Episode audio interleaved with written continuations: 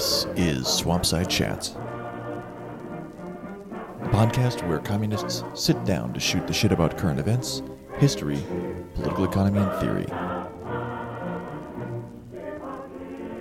This episode, we conclude our discussion of Frederick Engels' On the Housing Question.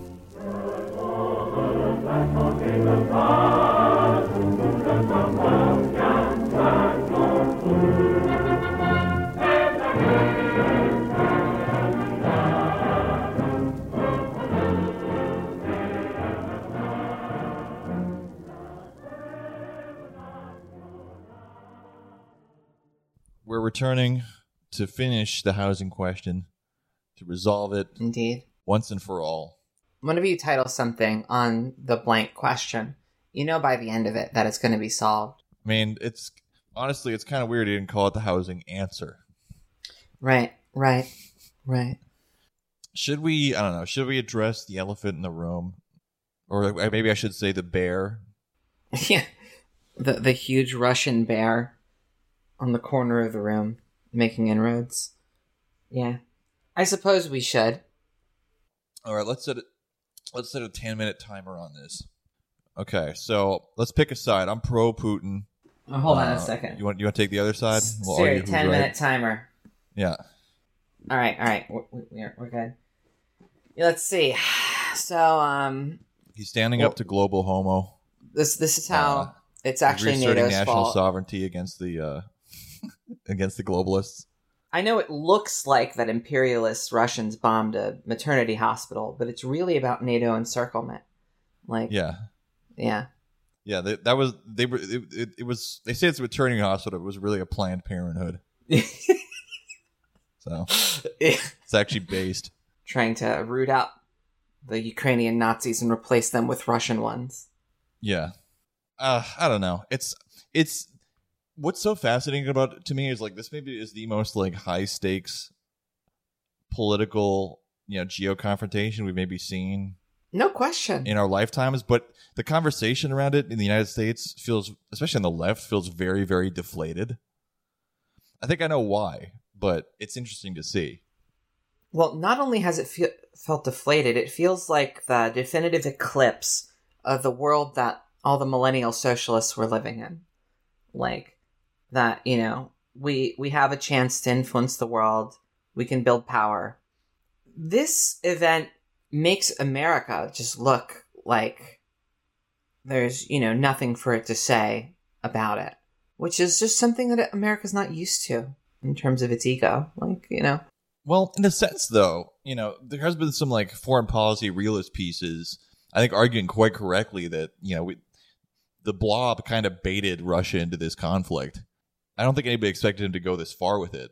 But in a lot of ways, I've also seen arguments from like Chinese scholars that, this could actually redound to America's benefit in a big bad way and keep, Russia and China in this Thucydides trap that they can't get out of. I mean, I think there's little question about whether, at least now, whether this benefits like NATO or not. Clearly, this makes NATO seem really important and obviously necessary and not just like a holdover from a previous era. It's kind of like Putin handed NATO the keys to the next 50 years. I get the foreign policy realist stuff, but we hear a truncated version of that analysis that is sort of, I don't know, it's like a lie by omission.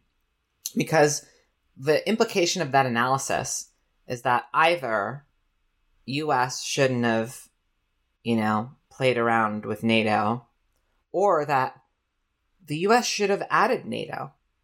That would also solve the problem in the foreign policy realist solution, right? Like, and I don't think any of these people are really willing to say that.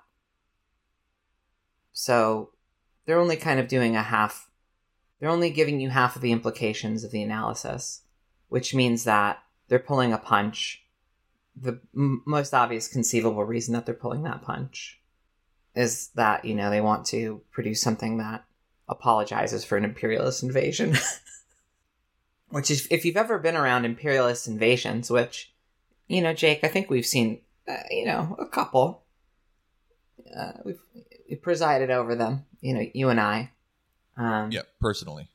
Yeah, people love justifying that. And all thought can be like, can bow to this lightning rod of trying to make this happen. And I don't know.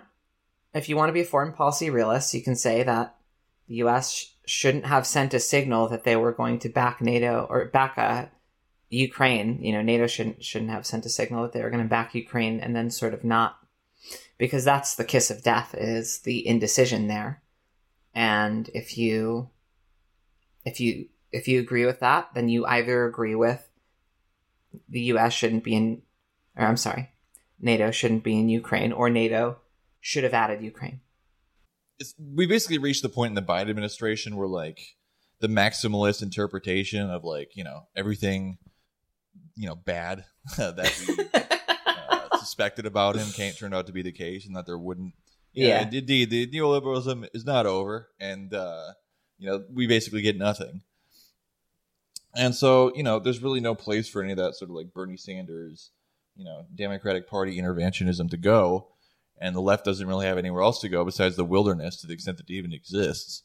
And so, you know, we can just sort of watch this as a slow motion or fat, depending on how it's going, slow or fast motion train wreck, and then, you know, debate how we all feel about it. The wilderness would be, you know, sort of more ideal compared to where this usually ends up, which is, yeah. The metaverse. It's VR that doesn't know. It's a VR simulation that doesn't know that it is. You know, like, you could play Half-Life Alyx. You can put on a VR headset and experience a false world in your senses and be more grounded, because you can take off Half-Life Alyx. You can take it off your head and, you know, walk out into your living room. But the most effective simulation is the one that you can't remove from your head. All right. Should we move on to the housing question?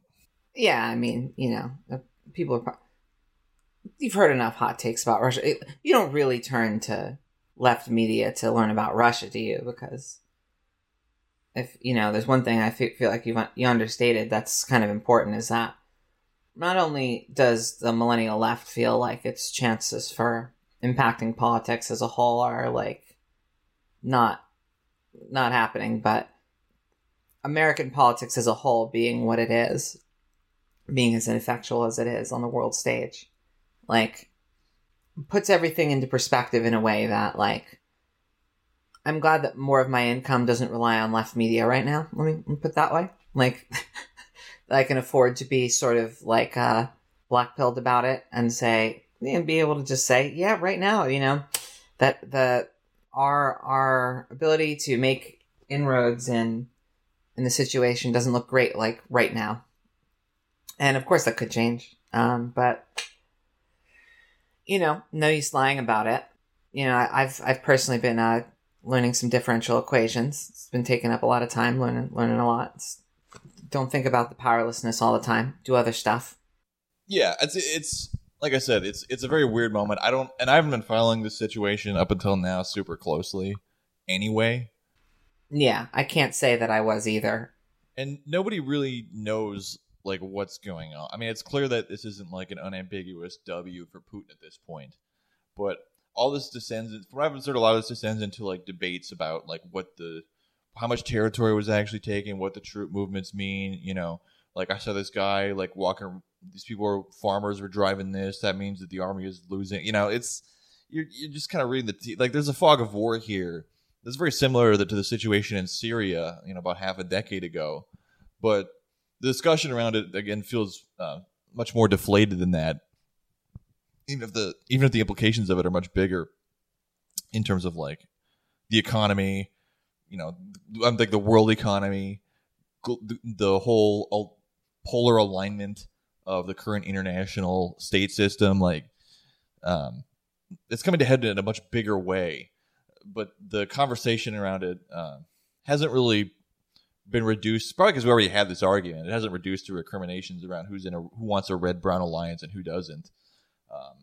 It's basically, you sort of have, I think, an increasingly small number of campists who are like, Although there obviously there is the big liberal thing where they're like, you know, I want to have sex with the president of Ukraine or whatever. I'm like, there's always going to be those cringe libs. You can't let. I think that stuff is more transparently silly than it was to people than it was, you know, just a few years ago. Well, I've talked to some communists where that's their big issue is that there's cringe libs flying Ukrainian flags and all right, admittedly they're shouting like Ukrainian neo-Nazi like slogans without understanding the context. It is pretty fucking funny and it's cringe and it's like, but is this like a real political issue? Is there any like reality where American cringe libs are so well? 10 minutes. American cringe libs are so effective with their, you know, cheerleading that they push us into a nuclear war. Like, does that really sound like a real thing that's going to happen right now? No, it's an argument about who's cool, right? Like who's cool and who isn't. You know, are you portraying like the exact are you portraying the exact correctly emotional response to the situation? You know, are you normal? Are you a normal person? Are you a normal person? Or are you a cringe lib? You know, are you cringe or are you based? All right, I think I get it now. But I think in some ways, one thing I do kind of welcome in like this weird kind of like post-left and trad turn is like hipsters leaving socialism. Like I think that is a good thing overall, and I would support it 100%. Yeah, no, that's definitely good. It's good when the wind is out of our sails. You have people. Well, let's be honest though. Some of the scene vets, some of the real heads out here, they're psychos too. And, you know, having to compete with the big fish, you know what I mean? With the people that, like, you know, the big cultural mid-carders that ride the waves. Like, yeah. Those sharks are the best of the best. Like, if you can keep up with, like, if you could recreate your success in all different kinds of environments, those people are the, you know, Nash agents of all Nash agents. Yeah, they're the real operators. Yeah, our petty sociopaths can barely keep up. So, you know, you want to look for the true left sociopath label when, you know, buying your books. You can't let just some grifter who is just a garden variety sociopath like mop up all of the deserved income. Yeah, well, they haven't put the work in. Yeah, for our team, for our team sociopath grifters, like. Our loyalty is to them above all others. I mean, you know, like I just respect somebody who, you know, puts the time in, keeps their head down, you know, and yeah, as opposed to like Johnny Come Latelys who are just there for a good time, you know. I'm just gonna say, like one of those people knows how to live and the other doesn't. All right, like yeah, I don't know, but what happened to like virtue? You know what I'm saying? What happened to like honor? Markets, markets happened to virtue. And now yeah, that's what I'm saying. Like every word like, is a cartoon. Like, yeah, but sometimes there's like, but Ezra, sometimes there's a lone man who stands up, you know, with a gun. Yeah, he does what's right, and he does what needs to be done. That none of these other pussies will admit has to happen. Yeah, well, then they call him a terrorist for spraying up an ICE facility. What do you want? Like, yeah, I'm just modern sorry, I'm world's just unfair. Like, I'm just trying to get like the FBI's attention. So hopefully they're listening to this. All right. So, housing question. So the housing question. So we turned to this because it, you know, when we first started talking about this, it seemed like one of the more like pressing social questions that was happening before like nuclear warfare was back on the table. You know? Yeah. You know, we're always up with the hot button issues. Yeah. But it still is an important issue because, you know, all this feeds in like the United States. The Fed right now is, they say they're going to do it. They're planning, and I don't see how they can't. You know, they're planning on cooling things off to fight inflation. They might have to even do another Volcker shock and jack things up to fucking 20% or something crazy like that. And so you basically have this massively inflationary economy, quantitative tightening coming up, supply chains fucked up, and material resources are shorter. I'll throw on top of that like an energy shock and a potential world war, which, you know, probably isn't going to happen. But it's, you know, it's maybe a single digit possibility, whereas yesterday it was a, you know, it's a not. It's like not only is it like a non-zero chance, it's just that like you can kind of imagine the mechanism for unfolding. Whereas before, there was no real plausible mechanism outside of a Tom Clancy novel with a rogue non-state actor who wants to sow chaos, right? Like, it was very hard to imagine, you know, something as plausible of, okay, you know, the Eastern European states in NATO start putting pressure on Germany and, you know, Germany starts getting serious and, you know, like an actual path where actors would follow their incentives and have it unfold in nuclear war. Like, it's just a much more plausible thing now, even though it's still, it's probably not that much farther of a non-zero possibility. It's just, you know, it's just that when you can imagine the mechanism, it becomes a lot scarier. Yes. It is interconnected, you know, downstream of all these things, in that the housing problem, at least in a contemporary sense, although looking back at this piece, which was written, you know, in, you know, high 19th century capitalism, you know, he was writing from England, which, you know, is ground zero for all that shit. Looking at kind of classic old school liberalism to understand contemporary neoliberalism, you see a lot of what is just baked into the model.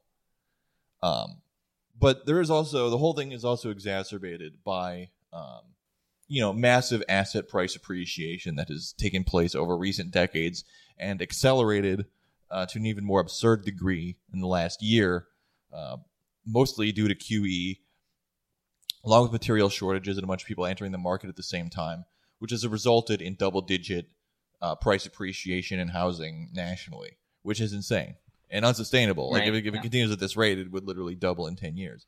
Yeah, if any of your loved ones have, like, housing assets, quote-unquote, now's a good time to lose them, you know, like, cash in, because that's going bye-bye. Like, and I've talked to a number of people who have assets and a number of people who are, like, pay attention to the markets.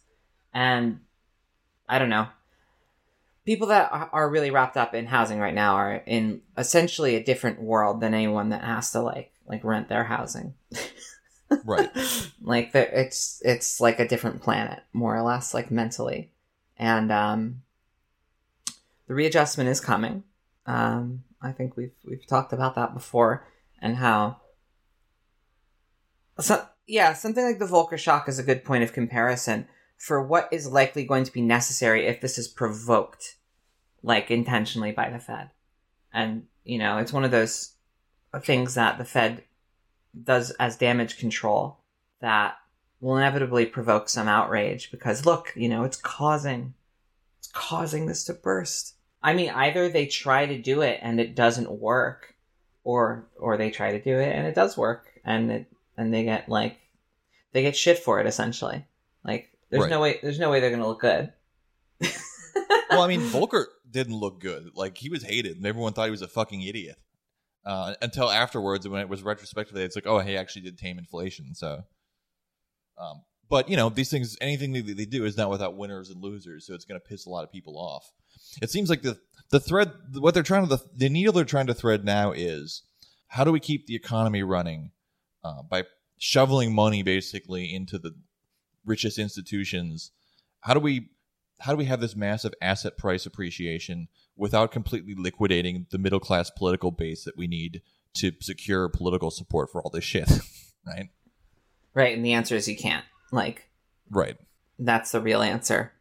But you got to be a black-pilled communist to accept that one. Housing. Should I try and read the pull quotes that I basically pulled from this, or should we step back and just try and talk about the section 2 more generally, or what do you think? We could just start with the initial things that he says about, like, why this pivot towards, like, you know, bourgeois trying to solve the housing question ends up coming about is actually a reaction to, like, pandemics. Once they realized all the diseases could blow their way from the slums, you know, or the men could bring it home after seeing their mistresses there, like, then they were like, oh shit, we gotta do something about this. Yeah, and sometimes I wonder how, I mean, something that was so cutting then I wonder if Engels is among one of the only people that can kind of imagine where this is going. That's, writing at the time. And even then, there's a way in which even this kind of description is almost not cynical enough for the world we live in. Where in, like in a communist country, like the conditions of living got so bad to produce more plagues, like, which is like pretty much like the way that the industrial working class produced like plagues in England as well. Like during the time, pretty much during the time that Engels is writing, and in a way they never they do end up solving that question in like a public health kind of sense, but not for a long time. And also those gains seem to be kind of slipping. I don't know. I was just thinking about this in terms of the way that, coronavirus started, and some of the stuff that Schwang says in their piece Social Division, comparing it to earlier outbreaks in Britain. There's things that Engels saw coming, and there's things he very much didn't, because he basically, and there was parts of this text later on where he kind of zooms in on, where he's discussing his theory or his opinions on the precise class nature of the Prussian state, where he, he knows the bourgeoisie that he knows, but capitalism is a global system now, and so there are a variety of national contexts that it becomes inserted into that have produced differing outcomes. So there has been shown that there are ways to solve quote-unquote housing question within the system, but they require maybe a particular balance of class and political and historical forces to do it.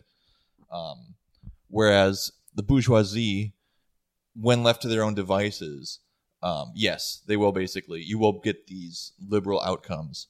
And especially, you see that in the Planet of Slums, like Davis describes in his book, where the rent-seeking behaviors flow so far downstream that you have people like renting out like favelas or like hovels, literal hovels within hovels, and everybody's renting from somebody else in like this insane, like literal pyramid scheme. And even there, too, you can see how, because there's a later part, the housing question here, where he talks about differing schemes where, if we just like deeded the proletarians the land that they live on, then they would suddenly have like a basis from which to develop wealth and accumulate. They literally attempted to like charter programs like this, like in the favelas in the third world, and it didn't fucking work. It's we have data on these things now. The proletariat is by definition propertyless, and like anything that they get will eventually be, taken from them to the extent that it is politically permissible to do so. Yeah, and it's not a matter of conjecture. It's just a matter of historical record, and it was always the most plausible thing that was going to happen. But now there's just a lot of historical evidence to bolster that case. Yeah, he basically. So in the beginning of this, he is taking apart a piece by a guy named Dr. Emil Sachs called "The Housing Condition of the Working Class and Their Reform." And one of the first things he criticizes them for is basically, harboring this idea that propertyist proletarians can be like raised to the level of property classes without them ceasing to be wage laborers, and that this is basically what he uses. He defines this as bourgeois socialism. Right, and we hear this all the time with pretty much any reformist effort. It's the idea that if we just had this program or that program, or yes in my backyard or whatever, that the people who are for have nothing. The most valuable asset they have is their labor power, and they have to sell it every day in order to get by. If you don't change that state of affairs, in the short or long run, you're going to produce similar outcomes. He then kind of moves on to discuss the housing shortage. Dr. Sachs, again, as a lib, fails to appreciate that this is the result of the social order itself. A lot of this is basically just about how all this stuff is like downstream of Proudhonism, and it's not really tethered from a grounded like analysis of political economy, which in this case, he and Marx just happened to have. It just has this idea where it's like, you know, like, man, it's the inverse of what you see on like landlord TikTok, where the landlord TikTokers are like, yeah, you just got to like, you got to buy, look, I bought a house. And then I rented the house. I fixed up a little bit, and then I rented the house. And I did that with, I took out lines of credit and got 3 more houses. It's all about revenue streams. It's not about the base loans. Like, if I just have a house, then once I pay for the house, then I just get infinite money after that, you know? Whereas, you know, he basically zooms in and is like, okay, let's look at the actual value relationships that go into this, which is more in line with landlord defense Facebook posts, where they're like, well, look, you have X amount of cost that goes into a house. You got repairs, you got taxes, you got this, that, and that. There's actual labor going into this, which is true. You know, they're still parasites. Sounds like somebody spends a lot of time on landlord social media. I actually haven't, but I have seen like compilations of stuff. Or, you know, sometimes I've seen people like repost like screen caps from, you know, like different Facebook groups and stuff. So, I mean, some more egregious examples, I'm sure. It is kind of unusual to get like just distilled class ideology like in such a self-conscious way. You know what I mean? Like just a bunch of landlords coming forward and saying, as a landlord, here are my class interests. And here's how it ideologically affects my point of view. It's interesting, like the distinction, because like the Facebook stuff is basically these people like all in groups, like, you know, juicing each other up, you know, like, yeah, these fucking these ingrates, like, we give them housing and they don't even appreciate it. The TikTok stuff is much more just grifting, where it's like selling people this fantasy that like, yeah, it's just that easy, like it's about revenue streams, and you know, you can just, you know, just overextend yourself on credit and then like, you know, just pick the pockets of the other people you work with, and then eventually you won't have to work. It's great. Like, it's so stupid. Why doesn't everybody do this? Yeah, the classic petty bourgeois maximizer, universal maximizer. Everyone could win this zero-sum game.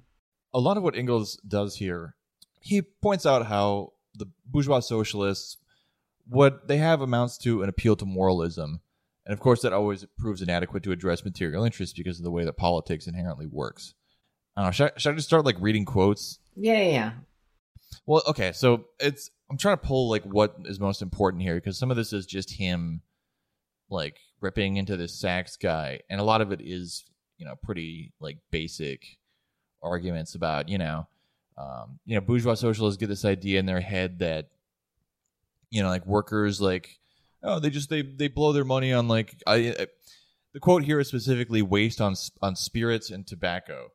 You know, I guess now the modern meme is like avocado toast, or maybe they moved on to something else, ignoring how like income actually works overall.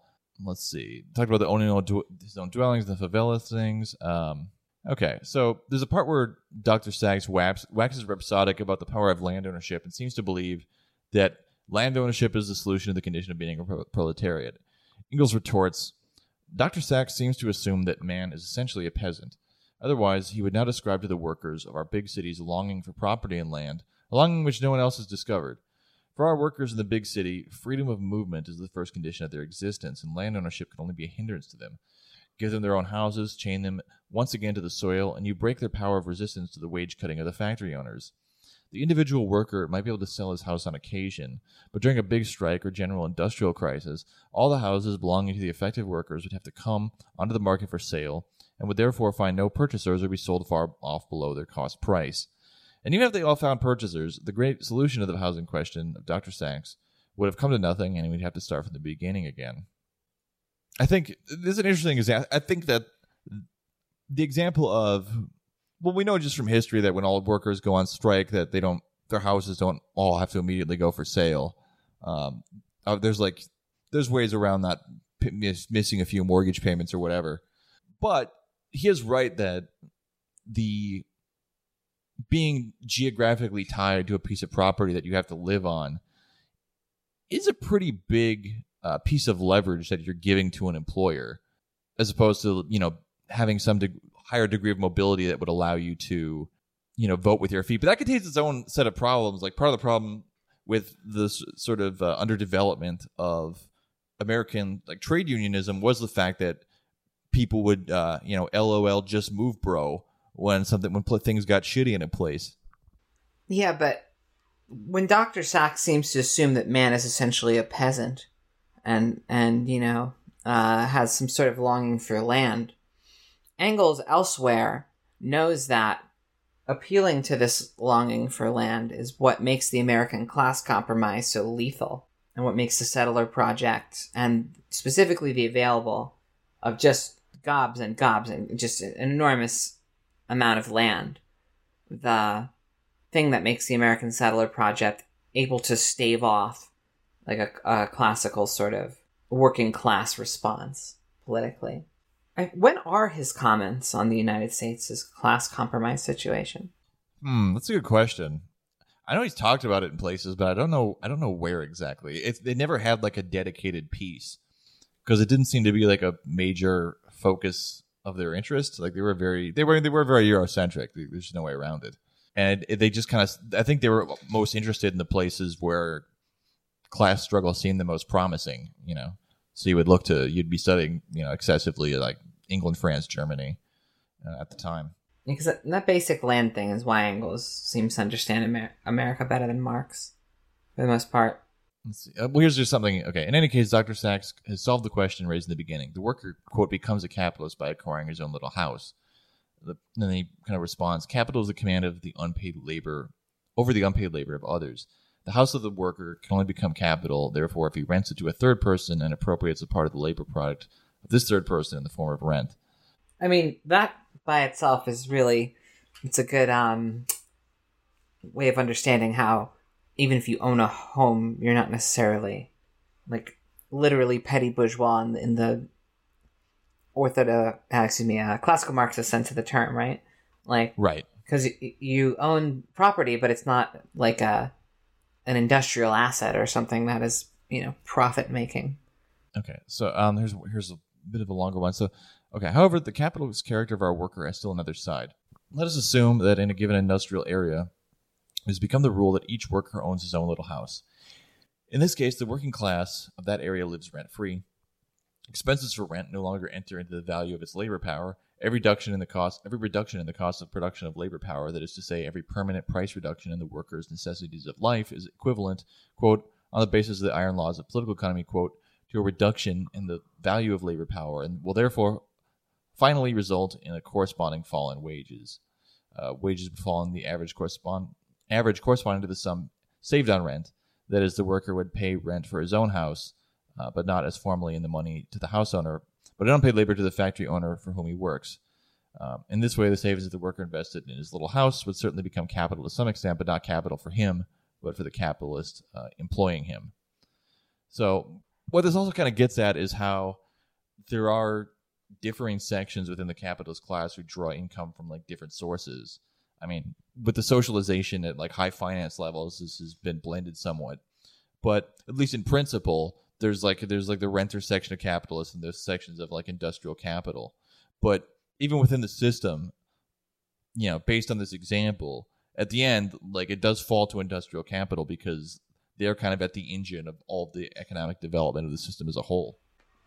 Right. And workers being able to afford their own housing is like, okay, good. So we don't really have to pay as much. You don't have to worry about that. You don't have to pay for that. Oh, great. Oh, that's so good to hear.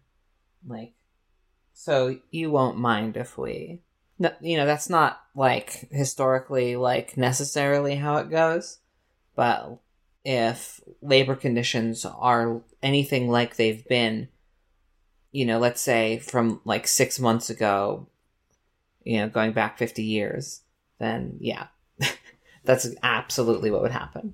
Well, I mean, and usually the conditions that produce like a home-owning working class is usually that they have some kind of leverage in the form of unions on the employers. So in that case, you give them a house, it can turn into, you know, a form property development for them, or in terms of like wealth development for them, or a store of wealth that does actually appreciate and doesn't eat into their wages, which is what made it such a great way to like sort of reincorporate it into this competitive logic of, you know, each person is like a little propertarian or whatever. Yeah, because while, you know, we might be able to say formally speaking that if you're not monetizing your McMansion, you know, it's not petty bourgeois, it clearly does create a small propertarian like outlook and like the sort of class attitude that has an impact on, you know, people's like politics. That certainly does limit one's horizons. Eventually, this guy introduces the idea of basically like the cottage system that had been like developed in some places where, you know, like a working class family had their own little house, own little garden. Let's see. His counter to all of this is, you know, eventually these industrial centers get created and they pull in people looking for work. And they literally just can't build fast enough to make up for the influx of population. And so you get like, ergo, you get this housing crisis. Or the population becomes so dense that it's much harder to like build enough for everybody. And so he basically points out, you know, you can't 100% build out in such a way because eventually it becomes, you know, unrealistic for people to be able to like get from where they are to where, I mean, cars have solved this problem somewhat, at least in the United States. But let's see. On his own admission, therefore, the bourgeois solution to the housing question has come to grief. It's come to grief owing to the antithesis of town and country. And with this, we have arrived at the kernel of the problem. The housing question can only be solved when society is sufficiently transformed for a start to be made towards abolishing the antithesis between town and country, which is brought to extreme point by present-day capitalist society. Far from being able to abolish this antithesis, capitalist society, on the contrary, is compelled to intensify it day by day.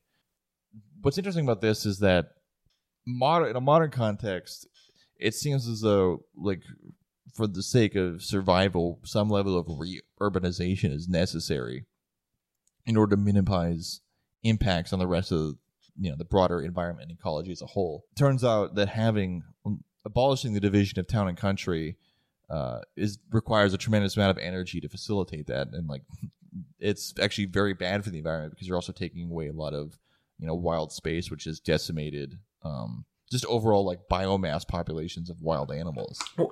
Are we conflating like American suburbanization? Are you conflating American suburbanization with the abolition of town and country? Because like I think we could look at American suburbia and look at like a nightmare version of whatever the abolition of town and country is, where like you have a way of life that's as alienating as the city, but it's like as wasteful as, you know, living outside of a city or something. It's kind of the worst of both worlds, whereas like the vision of abolition of town and country in the pure Marxist ways, of course, will have all the good stuff from being in a city, but, you know, not like the bad stuff, which obviously sounds naive. But I don't know, there are like planned scale communities or something that if you space them out along public rail or something, it would be a lot more sustainable than the kind of urban sprawl that you get outside of a lot of major cities right now. Well, I mean, I guess from what I've heard, just having higher population density is more resource efficient. So it basically cut down on like resource and energy consumption in a way that would be inevitable if you spread the entire population, you know, over the surface. I mean, over the surface of the country in a much wider distributed way. I mean, it would literally have to be more spatially dense than the sort of, maybe I've heard like South Korea kind of described this way in terms of the way that like things are spaced out. But I don't know.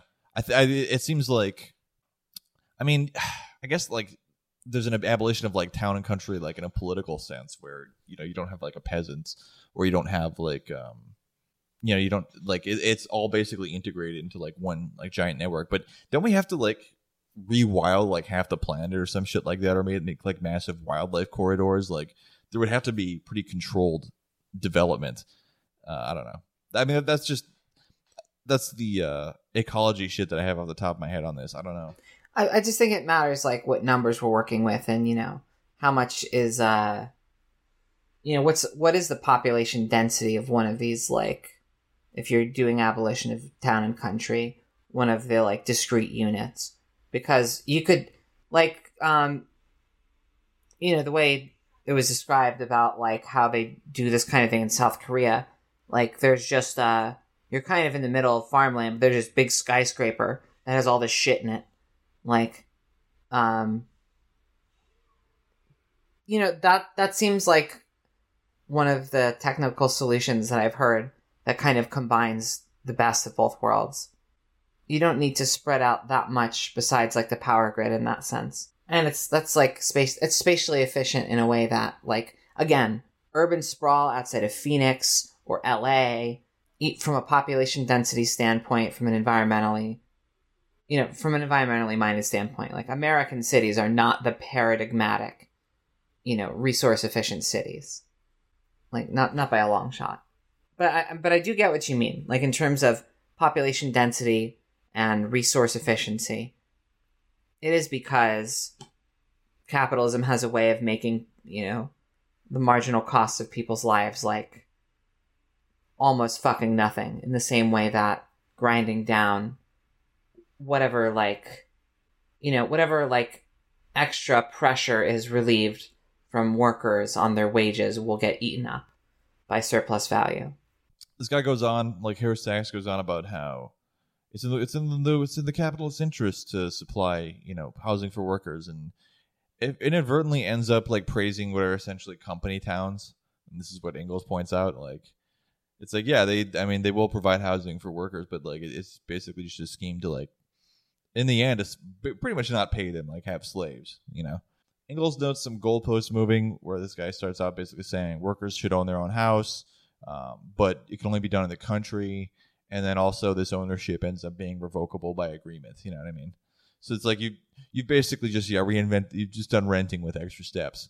Yeah, but like the kind of fucked up thing is that renting with extra steps is, again, where Engels elsewhere calls how the U.S. is going to defeat its coming workers movement, and sees the writing on the wall elsewhere. It must be a later Engels text, because here he thinks it's kind of ridiculous, right? Like this, and well, I mean, it is ridiculous that this is supposed to be coming from a socialist reformer.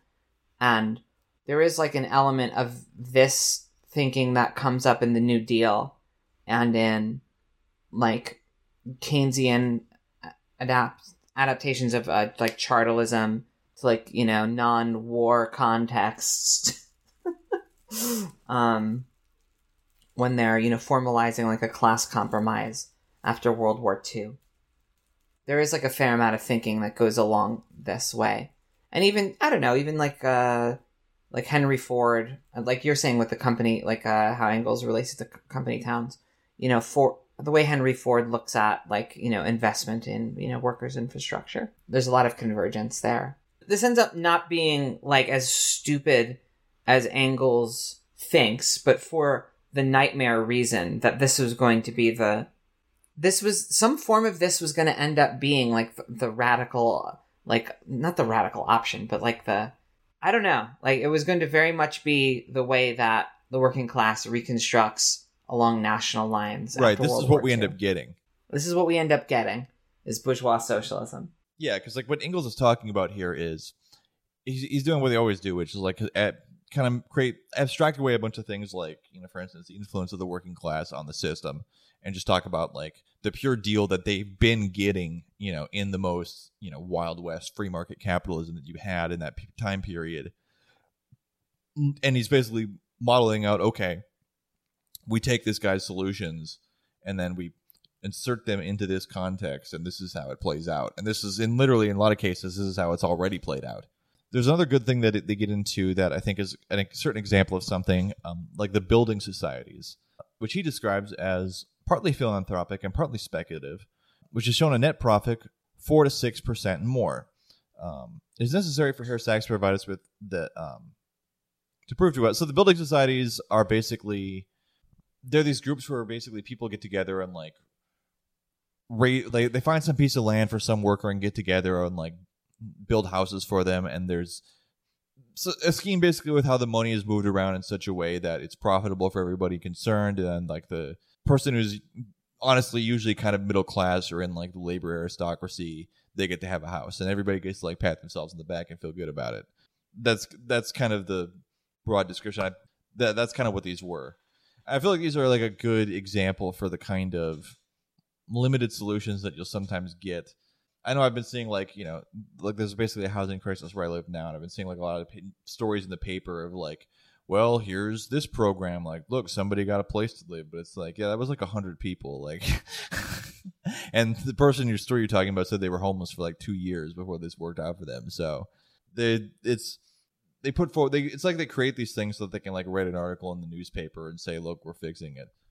So as far as these London building societies are concerned, brilliant successes Herr Sachs so loudly proclaims. They have, according to his own figures, and every sort of dwelling speculation is included, provided dwellings for a total of 2,132 families and 706 single men for less than 15,000 persons. And it is presumed seriously to present in Germany this sort of childishness as a great success, although in the East End of London alone, 500,000 workers live under the most miserable housing conditions. The whole of these philanthropic efforts are in fact so miserably futile that the English parliamentary reports dealing with the situation of the workers never even bother to mention them. So I'm going to skip ahead here. He pulls in some different things from like Bonapartist France. Let's see, different like forms of state assistance, like different like bachelor's clubs and shit like that. Okay, so what then exactly do all these examples prove? Simply that the building of workers' dwellings is profitable from the capitalist point of view, even when all the laws of hygiene are not trodden underfoot. But what has never been that has never been denied. We all knew that long ago. Any investment of capital which satisfies an existing need is profitable if conducted rationally. The question, however, is precisely why the housing shortage continues to exist all the same, why the capitalists all the same do not provide sufficient healthy dwellings for the workers.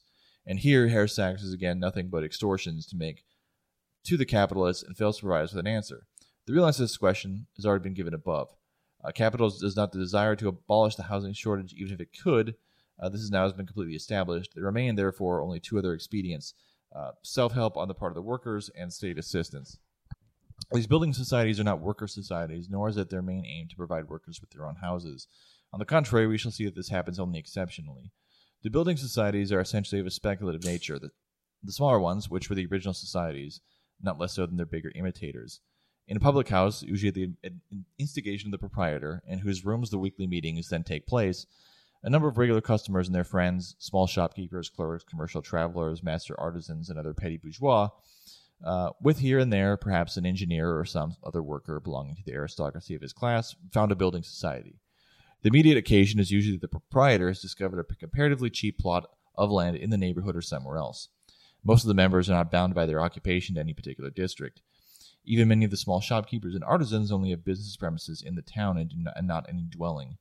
Whoever is in position to do so prefers to live in the suburbs rather than in the center of the smoky town. The building plot is purchased, as many cottages as possible erected on it. The credit of the better-off members makes this purchase possible, and the weekly contributions, together with a few small loans, cover the weekly cost of building. Those members who aim at getting a house of their own receive cottages by lot as they are completed, and the appropriate extra rent serves for the amortization of the purchase price. The remaining cottages are then either let or sold. The building society, however, assuming that it does good business, accumulates a larger or smaller sum, which remains the property of the members, provided that they keep up their contributions, which, from time to time, or when the society is dissolved, is distributed amongst them. This is the life history of 9 out of the 10 of the English building societies. The others are bigger societies, sometimes formed under political or philanthropic pretexts, but their chief aim is to always provide the savings of the petty bourgeoisie with a more profitable mortgage investment at a good rate of interest, with the prospect of dividends as a result of the speculation in real estate. The sort of clients these societies speculate on can be seen from the prospects of the largest, if not the largest, of them. The Birkbeck Building Society, 29 and 30, Southampton's buildings, Chancery Lane, London, whose gross receipts since the existence total £10,500,000 sterling, which has over £416,000 in the bank or invested in state securities, which at present has 21,441 members and depositors. So that's basically the rundown of what these things are. And he notes like few workers, of course, can afford to be part of any of this. So yeah, like that's like basically one of those things that like they, in addition to just making a lot of money for the people involved, they can sort of point to and be like, see, the system works, or see, people are doing the right thing. But apparently the Bonapartists, in spite of the state assistance granted to them, can swindle their clients far more effectively than the building societies do. So this is inspired by the Bonapartists, but they can't do it, people can't do it as well as the Bonapartists can. Going into the subject of state aid, basically, you know, you have different forms of state aid. Like, the problem is Engels basically points out that nobody who's actually like in a position to do anything has any economic incentive to do so. It's the classical situation of municipal politics, which in the United States, this problem has been exacerbated once things were deindustrialized. You know, the only interest group really left is real estate, and they end up having, you know, pretty much singular, like, sectional capital power over the city politically. Unless there's a big company in town. Like, unless you have, you know, unless you're San Francisco or a Redmond, Washington. According to Harris Sachs, state power must make use of all the positive means at its disposal to remedy the existing housing shortage to the most comprehensive extent. And Engels goes, that is to say, it must build barracks, truly model buildings for its subordinate officials and servants, and grant loans to municipalities, societies, and also to private persons with a view to improving the housing conditions of the working class, as is done in England under the Public Works Loan Act, and as Louis Bonaparte has done in Paris and Mulhausen. But the Public Works Loan Act only exists on paper. The government places at the disposal of the commissioners a maximum sum of £50,000, i.e., sufficient to build at utmost 400 cottages.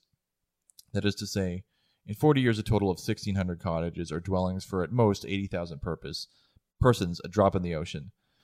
Even if we assume that after 20 years, the funds at the disposal of the commissioners were to double as a result of repayments, you still wouldn't have that many people, basically. And again, yeah, that's very typical. Like you literally see that now. Like the housing relief we've seen locally is basically they get some money from the federal government and give it to people sometimes to help with their rent back payments when there's the money. Once the money runs out, the program shuts down until there's some more money. It's perfectly clear that the existing state is neither able or willing to do anything to remedy the housing difficulty. The state is nothing but the organized collective power of the possessing classes, the landowners and the capitalists, as against the exploited classes, the peasants and the workers.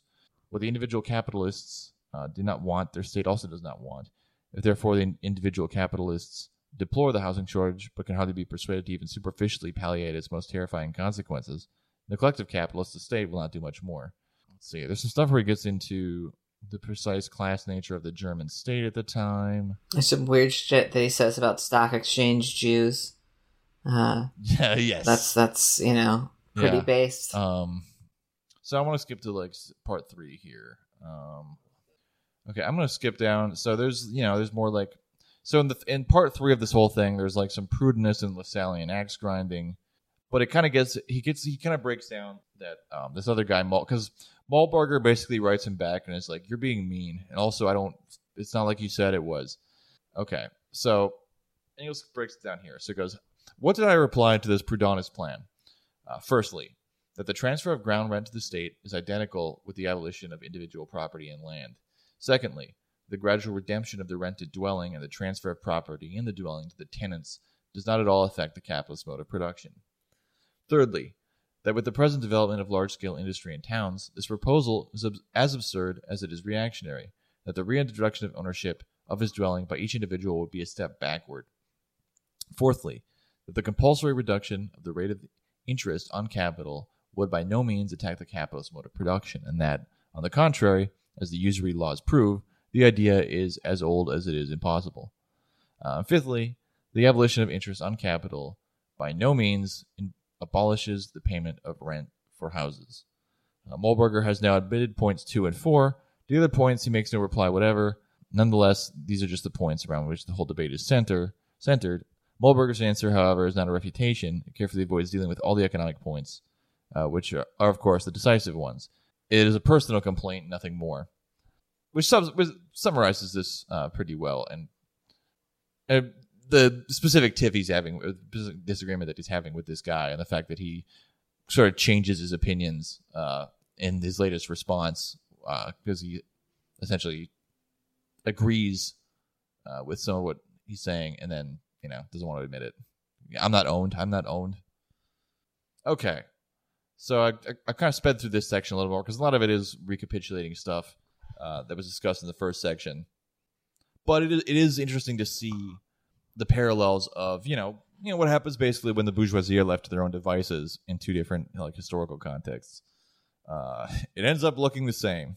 It's interesting now because there are many different historical contexts and examples for how capitalism has managed this particular aspect, depending on different conditions, and how the introduction of some measure of working class agency was able to tip things such that some of the shittier solutions that, again, because like these ideas were attractive, the Proudhonist and Lassallian and this Dr. Guy's ideas were attractive to working class people at the time because they seemed to provide an actual solution, and to a certain extent within capitalism they can, but it's a slippery position you're in that can't really last.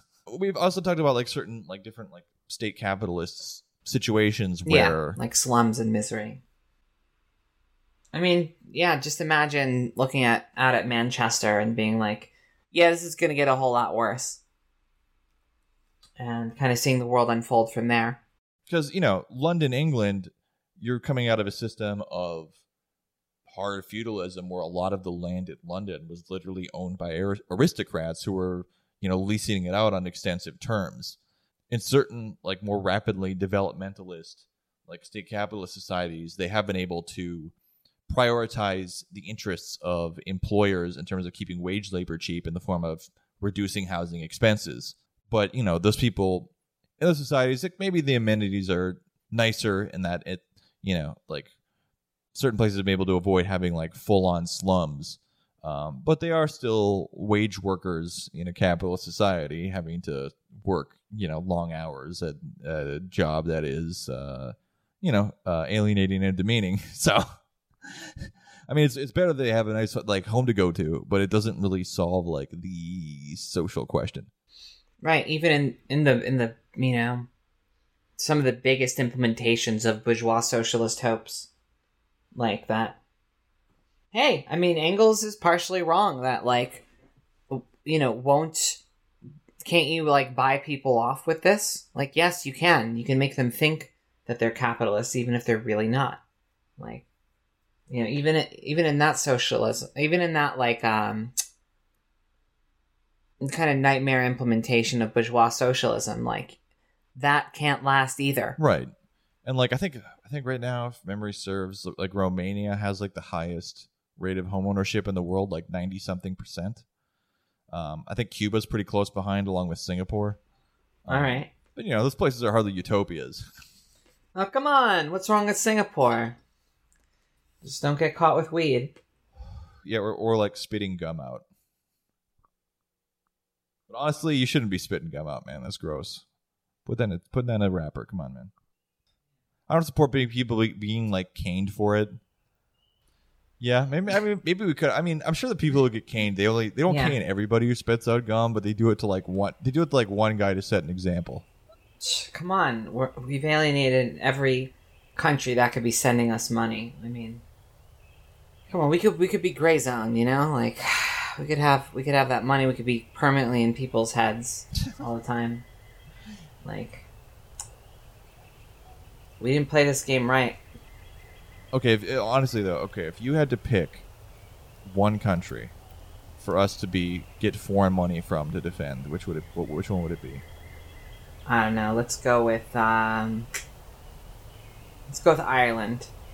Yeah. So. Yeah, that's a good one. Mm-hmm.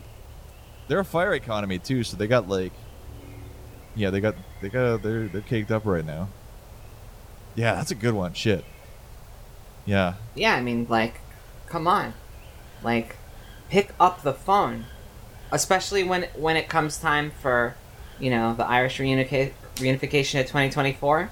You're gonna need left podcasts on your side.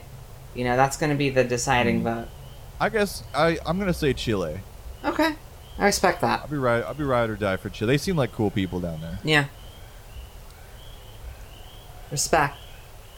All right, Ireland, Chile, pick up the phone. We're here. Yeah. We're ready. Whenever you're ready to be a player on the internet. I mean, problem is they know, especially with Ireland, we'll do it for free. That's... I would have before.